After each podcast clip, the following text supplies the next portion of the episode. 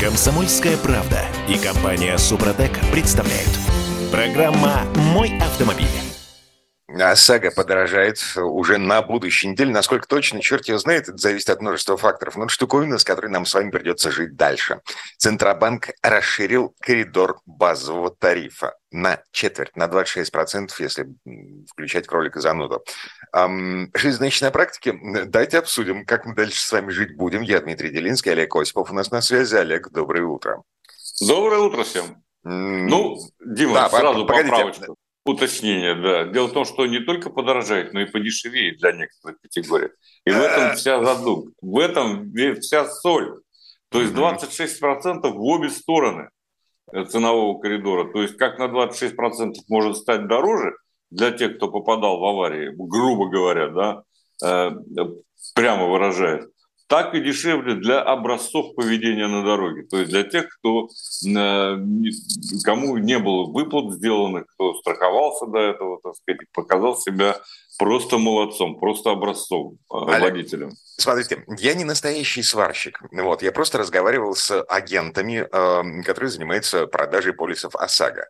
Вот. И говорят, э, ну как, вот как бы у нас есть агрегаторы, с помощью которых мы сравниваем цены, э, что было, что есть э, с разными, у разных компаний. Но.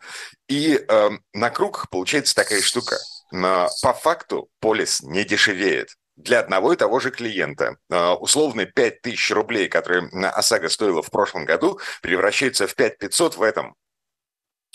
Ну, послушайте, э, я в данном случае э, цитирую то, что озвучиваю то, что предполагал Центробанк РФ.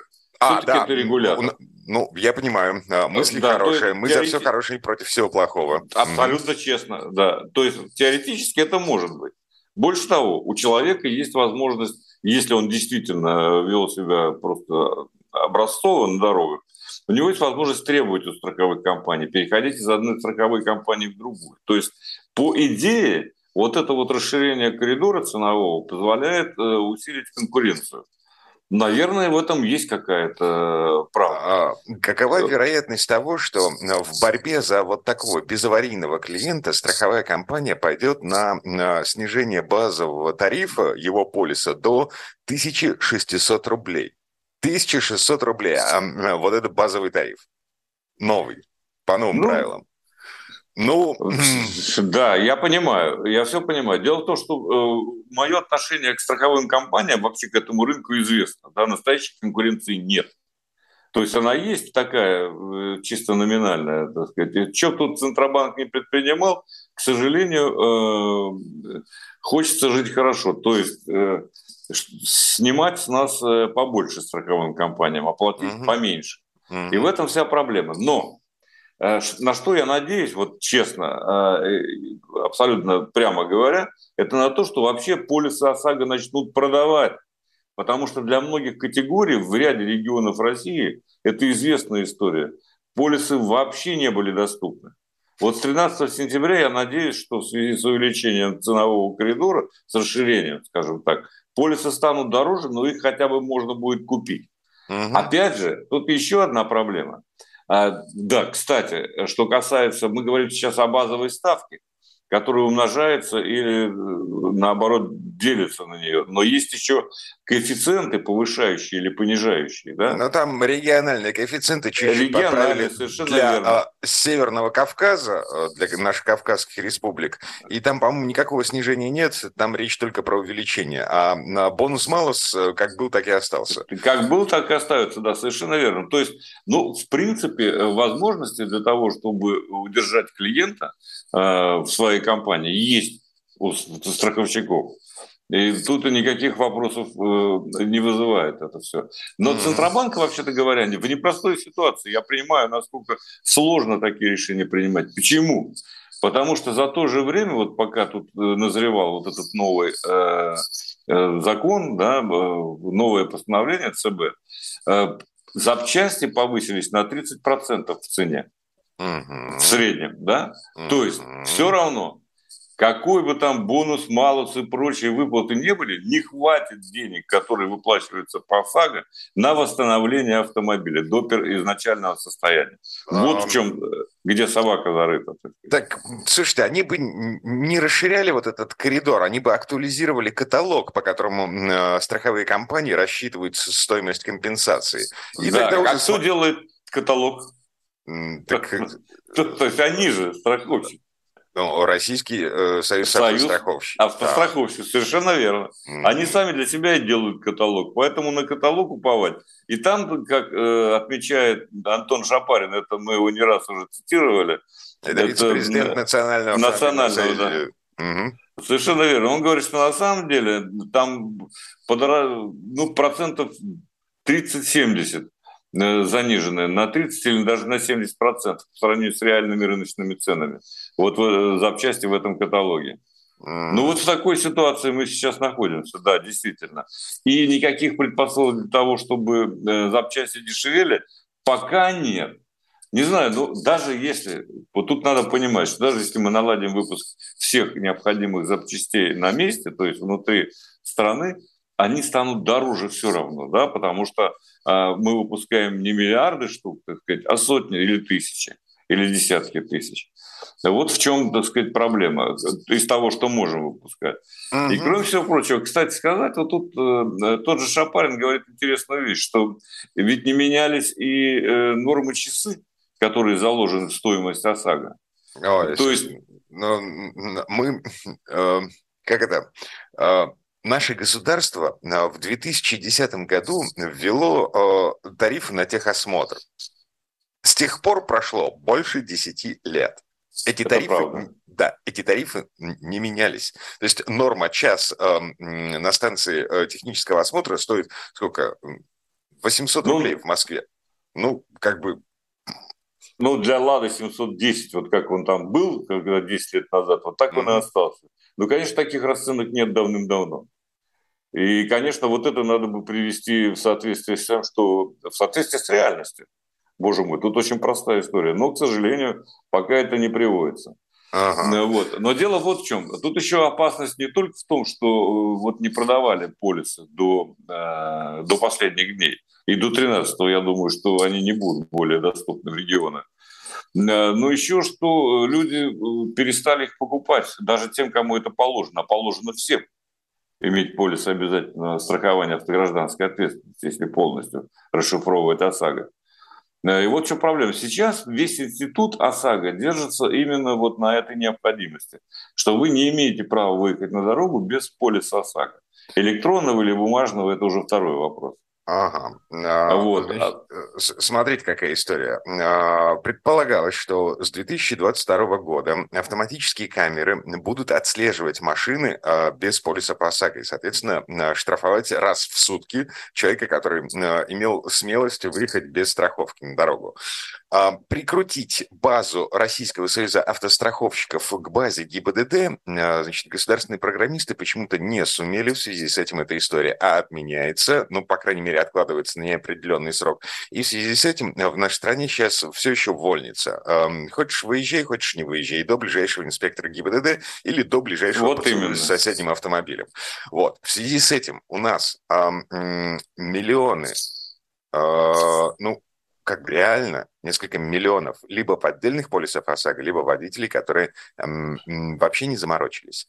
А, это угроза, реальная угроза стабильности и безопасности на дорогах, и э, что с этим делать, э, ну, государству непонятно. Э, и есть угроза официаль... самому институту ОСАГО, кстати. Да. Он есть... может просто развалиться. Есть официальная цифра, э, ну, как бы, я не знаю, в подтверждение, скорее, моих опасений того, что полисы ОСАГО подорожают в целом по стране. Ну, вот. Для кого-то, может быть, чуть-чуть подешевеют, где-то какие-то флуктуации в сторону справедливости возможны, а в целом крепитесь люди, платить за ОСАГО мы будем больше, несмотря на безаварийную езду. Короче говоря, по официальным данным, с начала года страховая премия, вот те деньги, которые мы платим страховой компании за полис ОСАГО, за вот эту бумажку, она выросла на 10%. Вот. Это а, вот, вот как бы это, это не расширение коридора, Это было не расширение коридора, просто страховые компании начали задирать базовый тариф для эм, автовладельцев. А сейчас у них по по появится возможность задрать этот базовый тариф еще на 26%. Ну, как бы... Ну, да, потому что на самом деле они задирали эти тарифы без э, права на то. Если так говорить, по большому Нет, счету. у них есть а абсолютно а теперь... законное право. Нет, у них было, да, но небольшой коридор, 10%. Сейчас этот э, тариф повысится ну, процентов на 30, как минимум. Угу.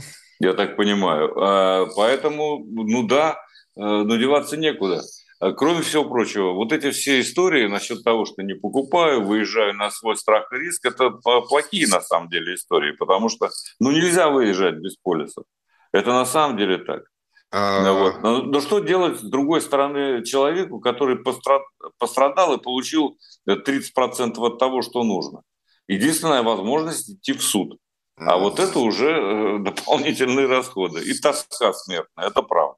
Ладно. Поэтому что-то надо делать. Так, а, из Новосибирска нас спрашивают. Скажите, пожалуйста, есть ли смысл пригнать автомобиль из Армении? Какие подводные камни могут возникнуть при оформлении? Вот к этому вопросу вернемся чуть позже, буквально через пару минут. Прямо сейчас реклама на нас наступает. Комсомольская правда и компания Супротек представляют. Программа «Мой автомобиль». На этом мы вернулись э, ну, в такую импровизированную студию радио «Комсомольская правда». Я на берегу Невы, э, на берегу Москвы реки эм, Олег Осипов. Олег. Привет еще раз всем. Ага, ну и координат наших пространств 8 967 200 ровно 9702, номер, по которому мы принимаем сообщения в WhatsApp, Viber и Телеграме.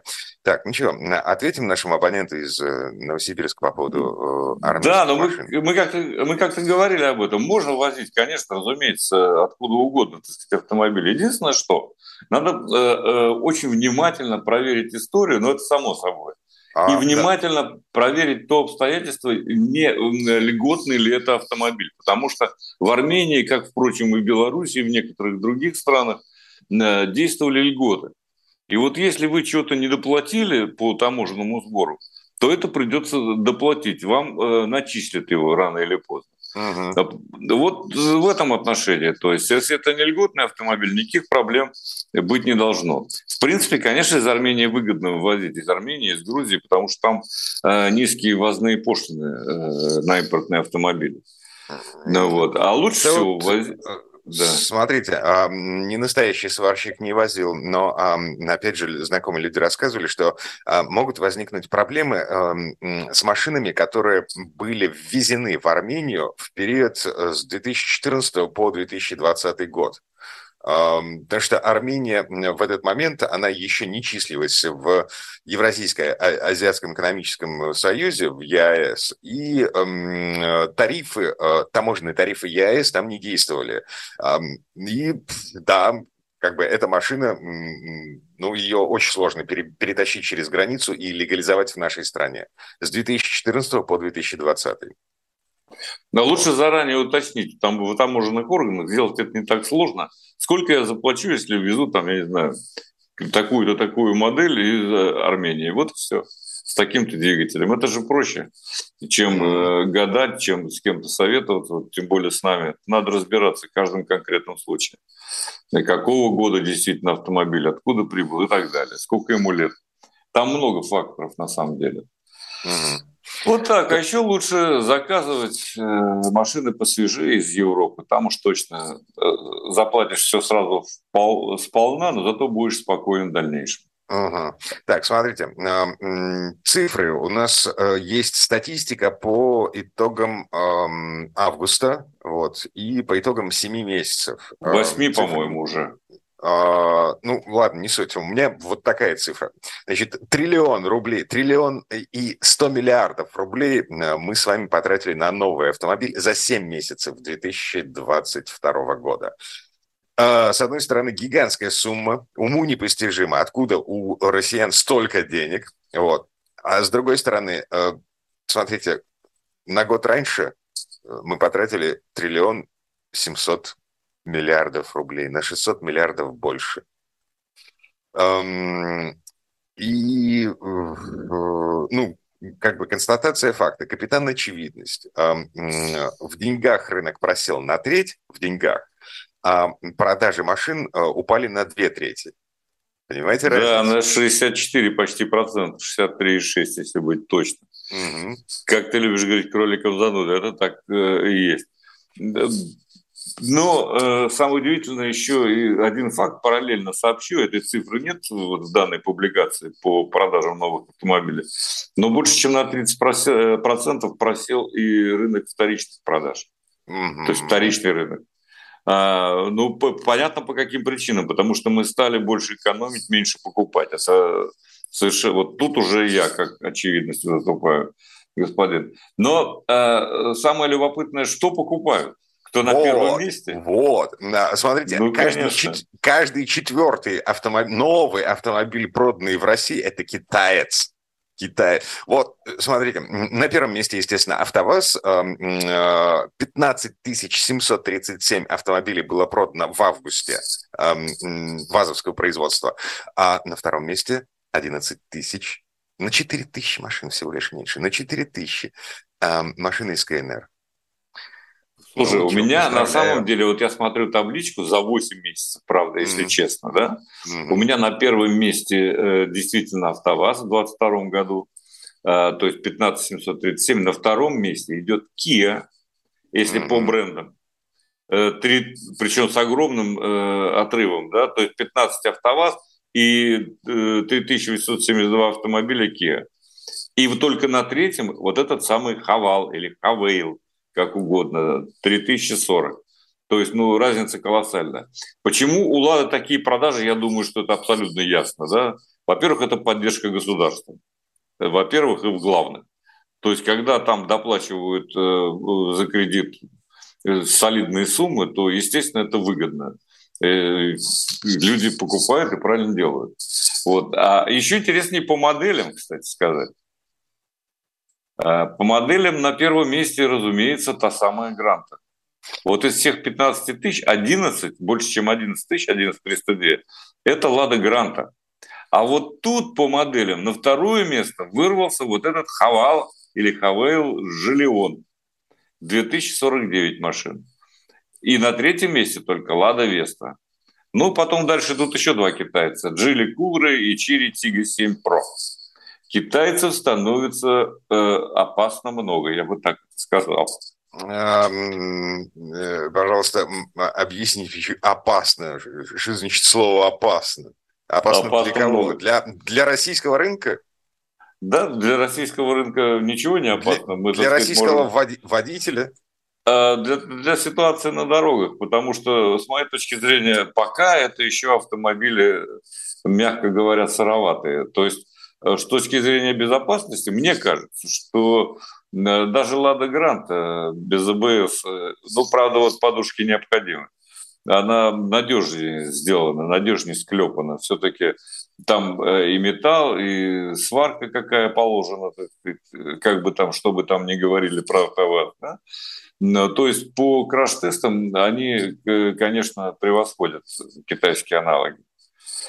Во всяком случае, во всяком случае, когда китайцы у нас собирали свои модели и собирают, кстати, продолжать, то, например, им пришлось ставить дополнительные э, элементы усиления боковых, э, кузовные элементы, в дверях ставили специальные, так сказать, э, усилители, потому что иначе они не соответствовали просто нашим требованиям по безопасности.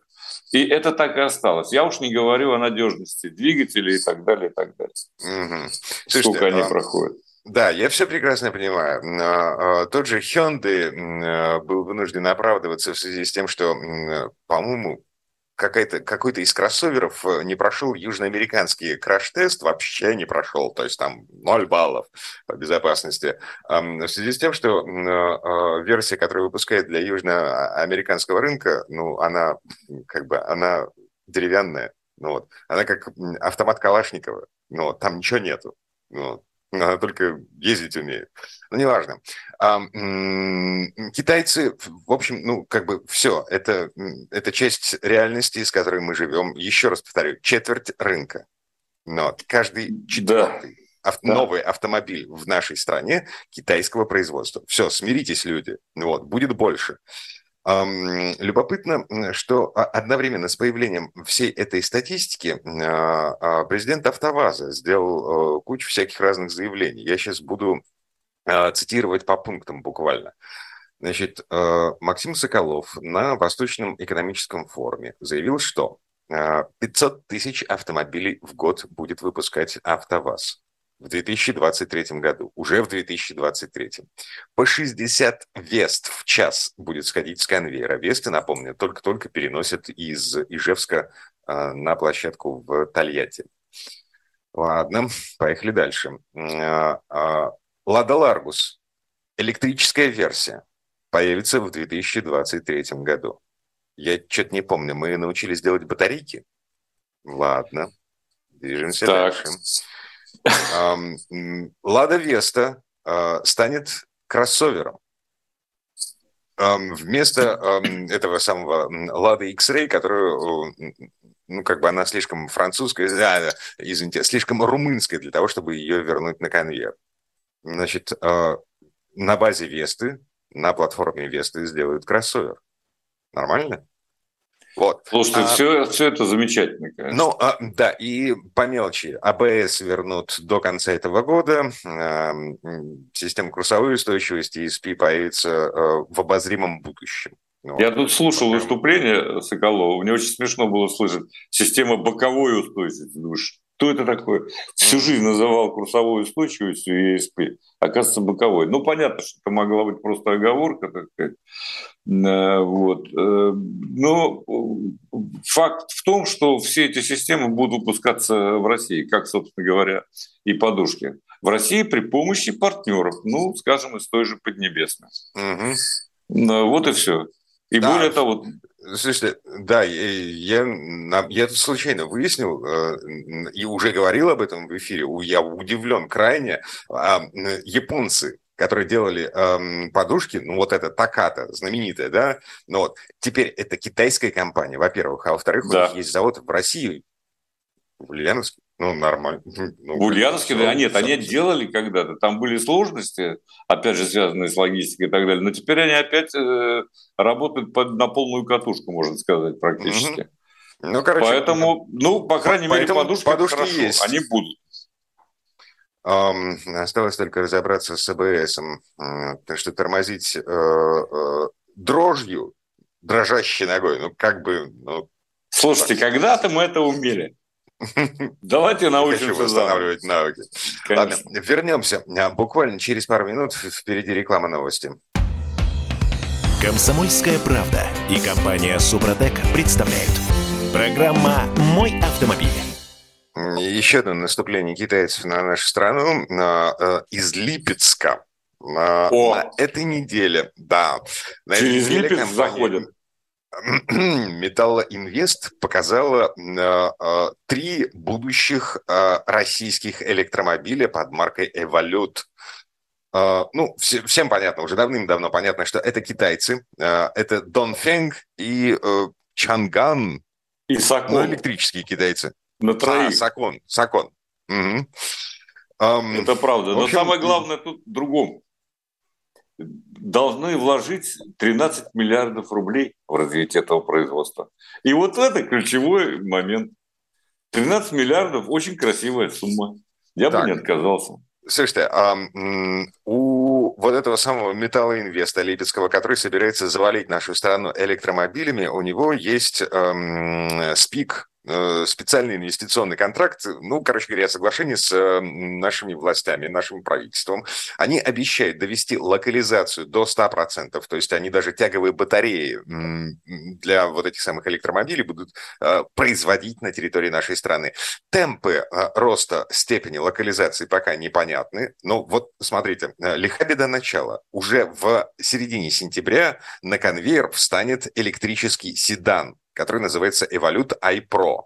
По крайней мере, нам обещают. И уже показали, собственно, как будет выглядеть эта, эта машина. Но что это такое? Что это такое? Я это тут... Nissan Almera да. прошлого вот. поколения. Вот. Ну, конечно. Но это хорошая родословная, должен сказать.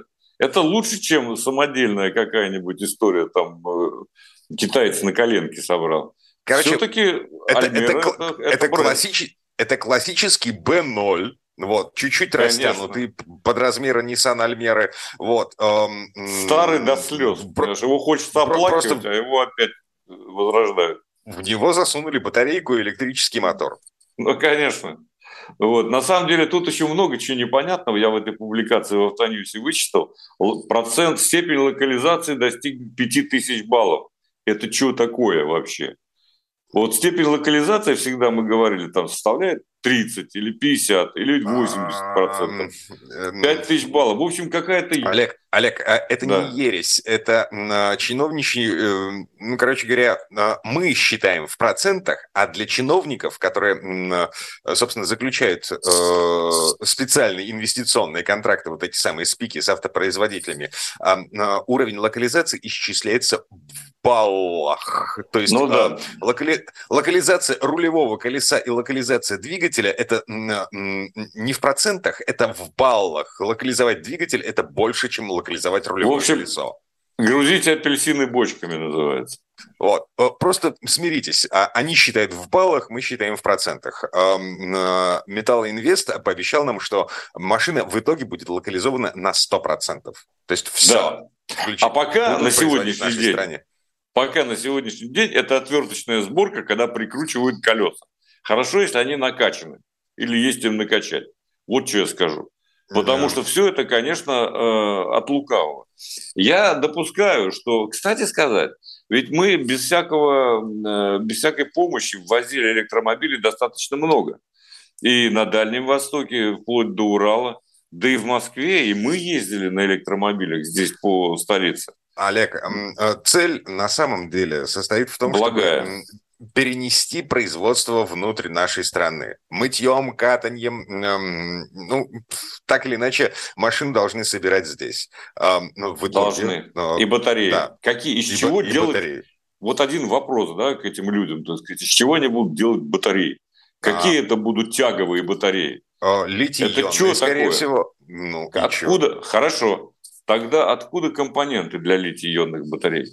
О, литий... Но, мы, но ну, это умеем... вопрос на засыпку, я понимаю. Да, Смотрите, э, литий мы умеем производить, но как обычно, вот как со всем остальным, что мы завозили из-за границы, у нас есть проблема. В связи с тем, что была конкуренция со стороны иностранных производителей, нам было невыгодно заниматься производством того всего пятого десятого. На кой черт нам добывать литий, обрабатывать его, очищать и э, переводить в товарный вид для производства батареек, если этим занимаются э, в Африке и в Китае?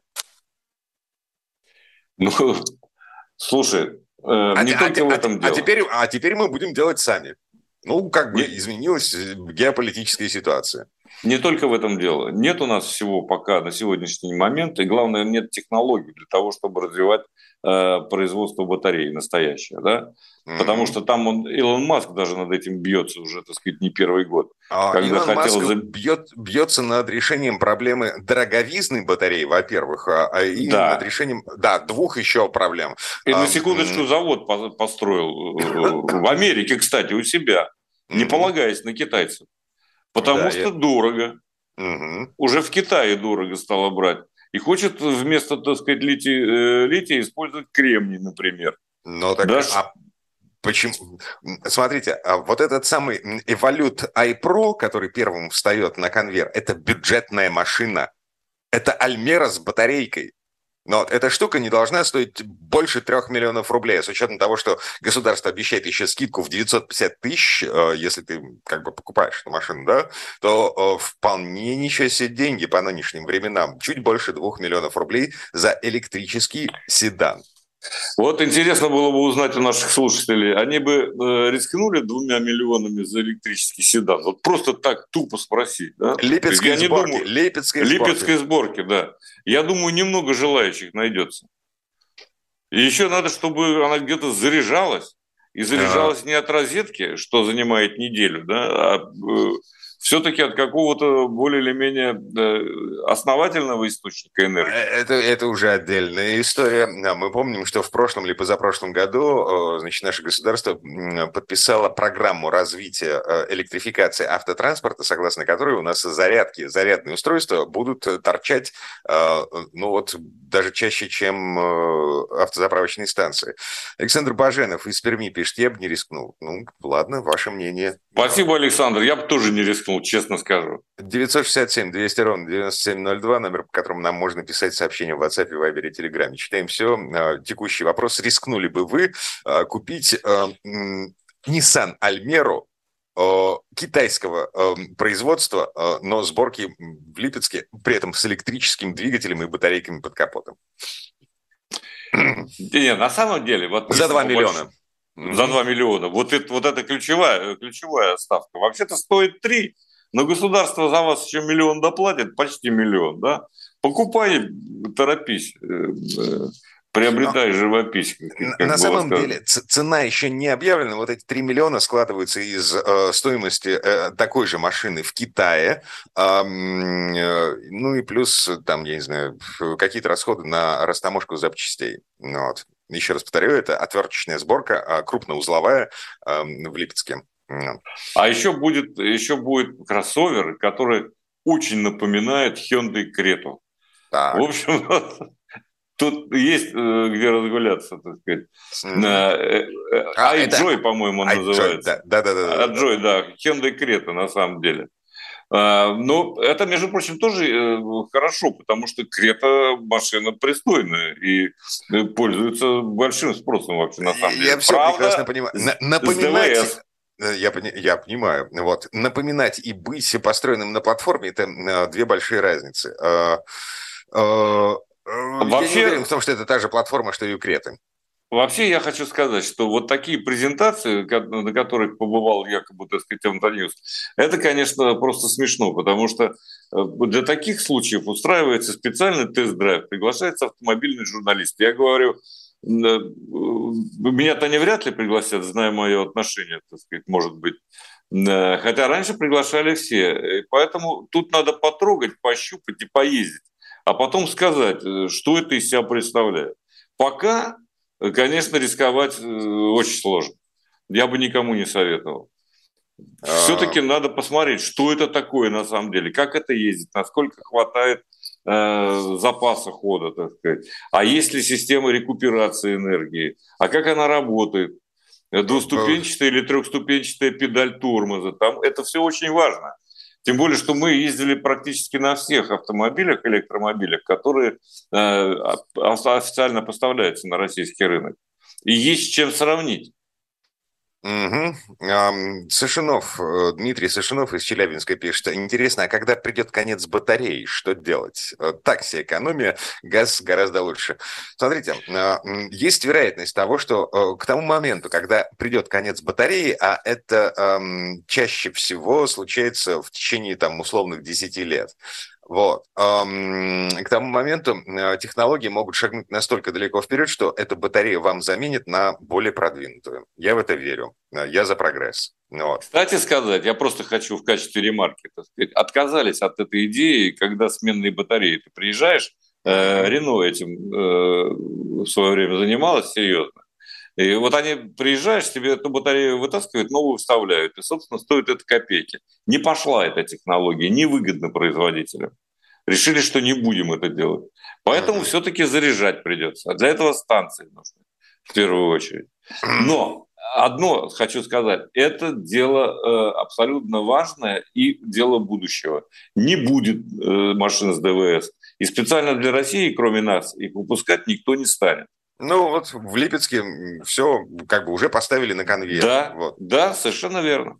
Это единственно верный путь. Там еще третья машина, но ее мы обсудить уже да не успеваем. Самое главное и самое важное, что нужно сказать. А люди начали покупать машины снова. Вернулись к покупке, к идее покупки машин. Это уже хорошо. Олег Осипов был у нас на связи. Олег, спасибо. Хорошо. Всем удачи дорога. Пока-пока. А впереди Сан Саныч Пикуленко. Комсомольская правда и компания Супротек представляют. Программа «Мой автомобиль». А это мы вернулись в студию радио «Комсомольская правда». Я Дмитрий Делинский. В этой четверти часа у нас традиционная история от Александра Пикуленко. На этот раз о чистокровном англичанине. Эта машина называется Lotus Elan SE. Вообще компания Lotus никогда не была по-настоящему большой. С момента основания в середине прошлого века она выпускала компактные спортивные автомобили для ценителей. Ну а, пожалуй, самой известной моделью можно считать Lotus Elan. Первую такую машину показали публике в 1962 году. Это был переднемоторный родстер с задним приводом. Под капотом э, всего 105 ну, каких-то жалких лошадиных сил, но это на 585 килограммов общей массы автомобиля, то есть почти чистый адреналин. И вот тут слово Сан Санычу. Тест-драйв. Колин Чепман основал фирму Lotus в середине 1950-х. Для того, чтобы делать автомобили для истинных ценителей скорости. Одним из таких и стал Lotus Elan, который предстал перед изумленной публикой на лондонском автосалоне 1962 года. Производство начали через год, и продолжалось оно ровно 10 лет. Всего сделали 12 тысяч машин, что говорит о стабильном спросе на эту модель.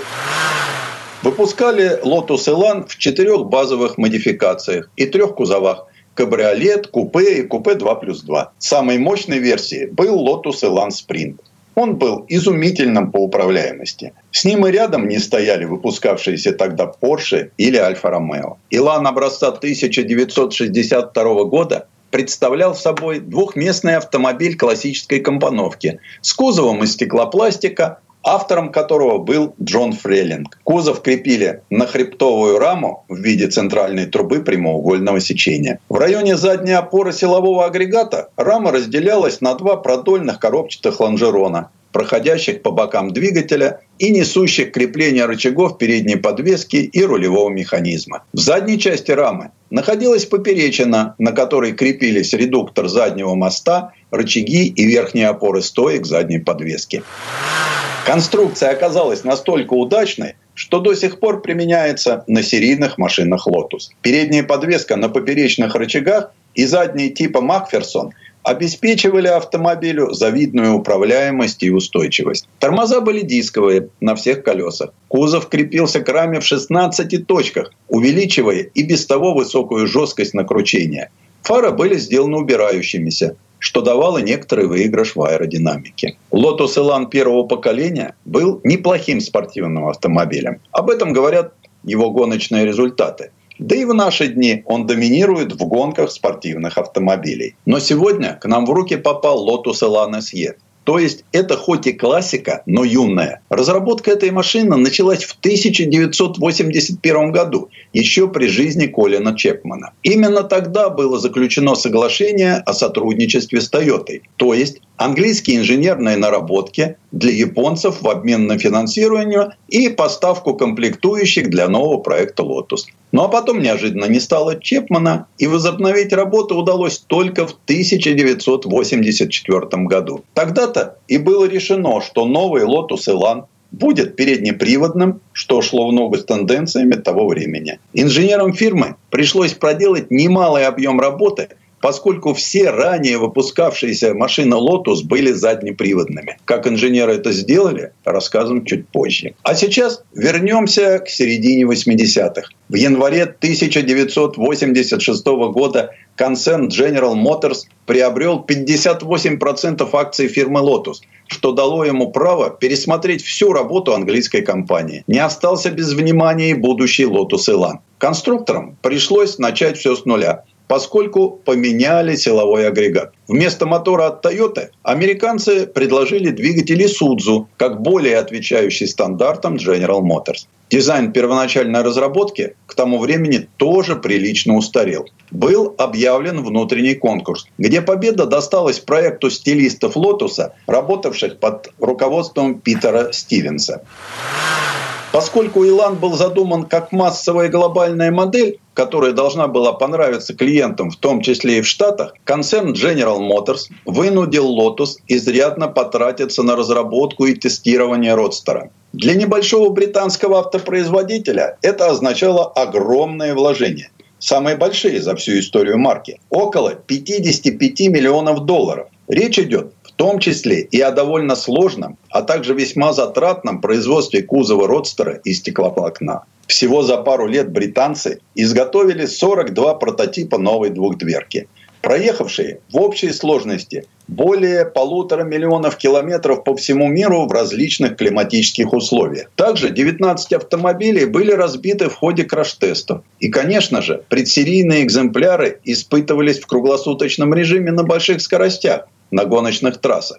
Но и это еще не все. GM требовал, чтобы каждый сошедший с конвейера родстер был протестирован квалифицированным специалистом для выявления производственных дефектов в ходе 50-километровой поездки. Достаточно много средств при разработке родстера Илан также было потрачено на настройку подвески и рулевого управления – чтобы по этим параметрам двухдверка в полной мере соответствовала уровню легендарных спортивных автомобилей марки Lotus – даже с неправильным передним приводом. И ожидаемый результат от всех этих инвестиций не заставил себя ждать. По крайней мере, в автомобильных изданиях того времени журналисты довольно лестно отзывались о поведении и управляемости М100. Среди положительных качеств Илана они называли прекрасное прохождение поворотов, остроту реакции, а также двигатель, способный в любой момент сообщить родстеру необходимое ускорение.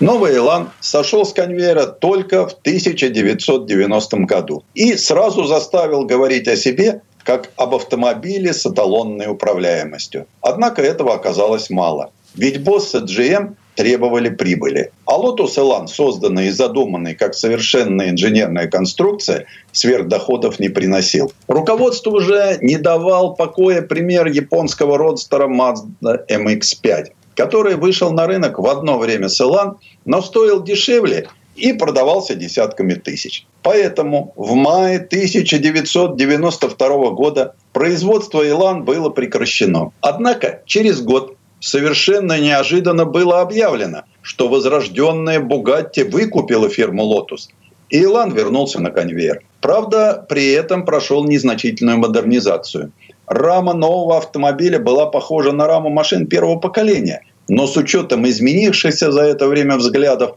на проектирование мелкосерийных спортивных машин. Так, силовой агрегат установили поперечно спереди и максимально опустили для снижения центра тяжести. А вот о передней подвеске Илан, которая обеспечивает его потрясающую управляемость, надо рассказать подробнее. Уже на стадии первичного проектирования было решено отказаться от Макферсон, которая не обладала нужными кинематическими характеристиками, да еще для ее размещения под капотом просто не хватало места. Вот и выбрали традиционную конструкцию на поперечных рычагах. Но это Элан хоть и спортивный, но в первую очередь дорожный автомобиль, который требует не ШАЭСов в подвеске, а обычных сален-блоков. И выход был найден в лучших традициях марки Lotus. Каждая пара рычагов подвески соединена с подрамником с помощью жестких сален-блоков, обладающих высокой осевой жесткостью и низким сопротивлением накручения.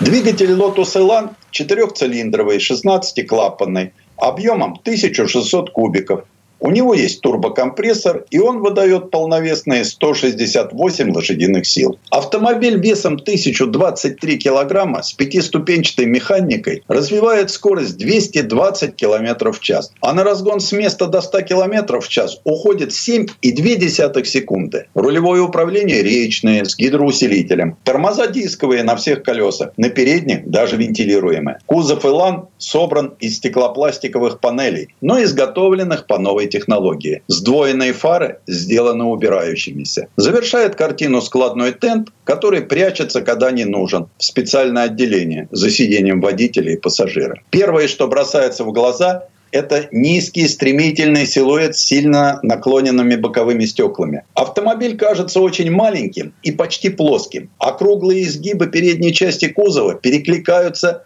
с изящной формой боковин, которые подчеркнуты выштамповкой, начинающейся в линии разъема переднего бампера и крыла. Под капотом все компактно и функционально. Мотор расположен так низко, что кажется, что он касается земли. На крышке головки блока выступают слова «Isuzu Lotus». Спереди двигателя висит турбокомпрессор, маленькие размеры которого наводят на мысль о низкой инерционности наддува и хорошей отзывчивости на нажатие педали газа. И вот наступает момент торжественного запуска двигателя. Он сразу начинает работать ровно, без вибраций, достаточно тихо. Только сзади слышится низкий рокот глушителя. Если же резко газануть на месте, то обороты нехотя поползут вверх что привычно для турбомоторов тех лет. Слегка прогрев мотор, трогаемся. Алгоритм переключения передач стандартный и проблем не вызывает. Сцепление работает мягко и одновременно столь информативно, что не веришь своим ногам. Машина едет крадучись, словно большая желтая кошка. И теперь все внимание на дорогу. Обзорность хорошая, несмотря на то, что сидишь довольно низко. Машина продолжает спокойно стелиться по асфальту, как бы ожидая команды. И то, что она ждет, вселяет уверенность, что Элан не заставит усомниться в своих возможностях. Нажимаю на педаль газа, и машина почти без задержки с низких оборотов демонстрирует такое ускорение, что забываешь обо всем на свете. Все охвачено движением. Всем телом чувствуешь автомобиль и дорогу. Тест-драйв Сан Саныч, спасибо. Это был Александр Пикуленко, летописец мировой автомобильной индустрии. И у нас на этом все на сегодня. Дмитрий Делинский, радио «Комсомольская правда». Берегите себя. Программа «Мой автомобиль».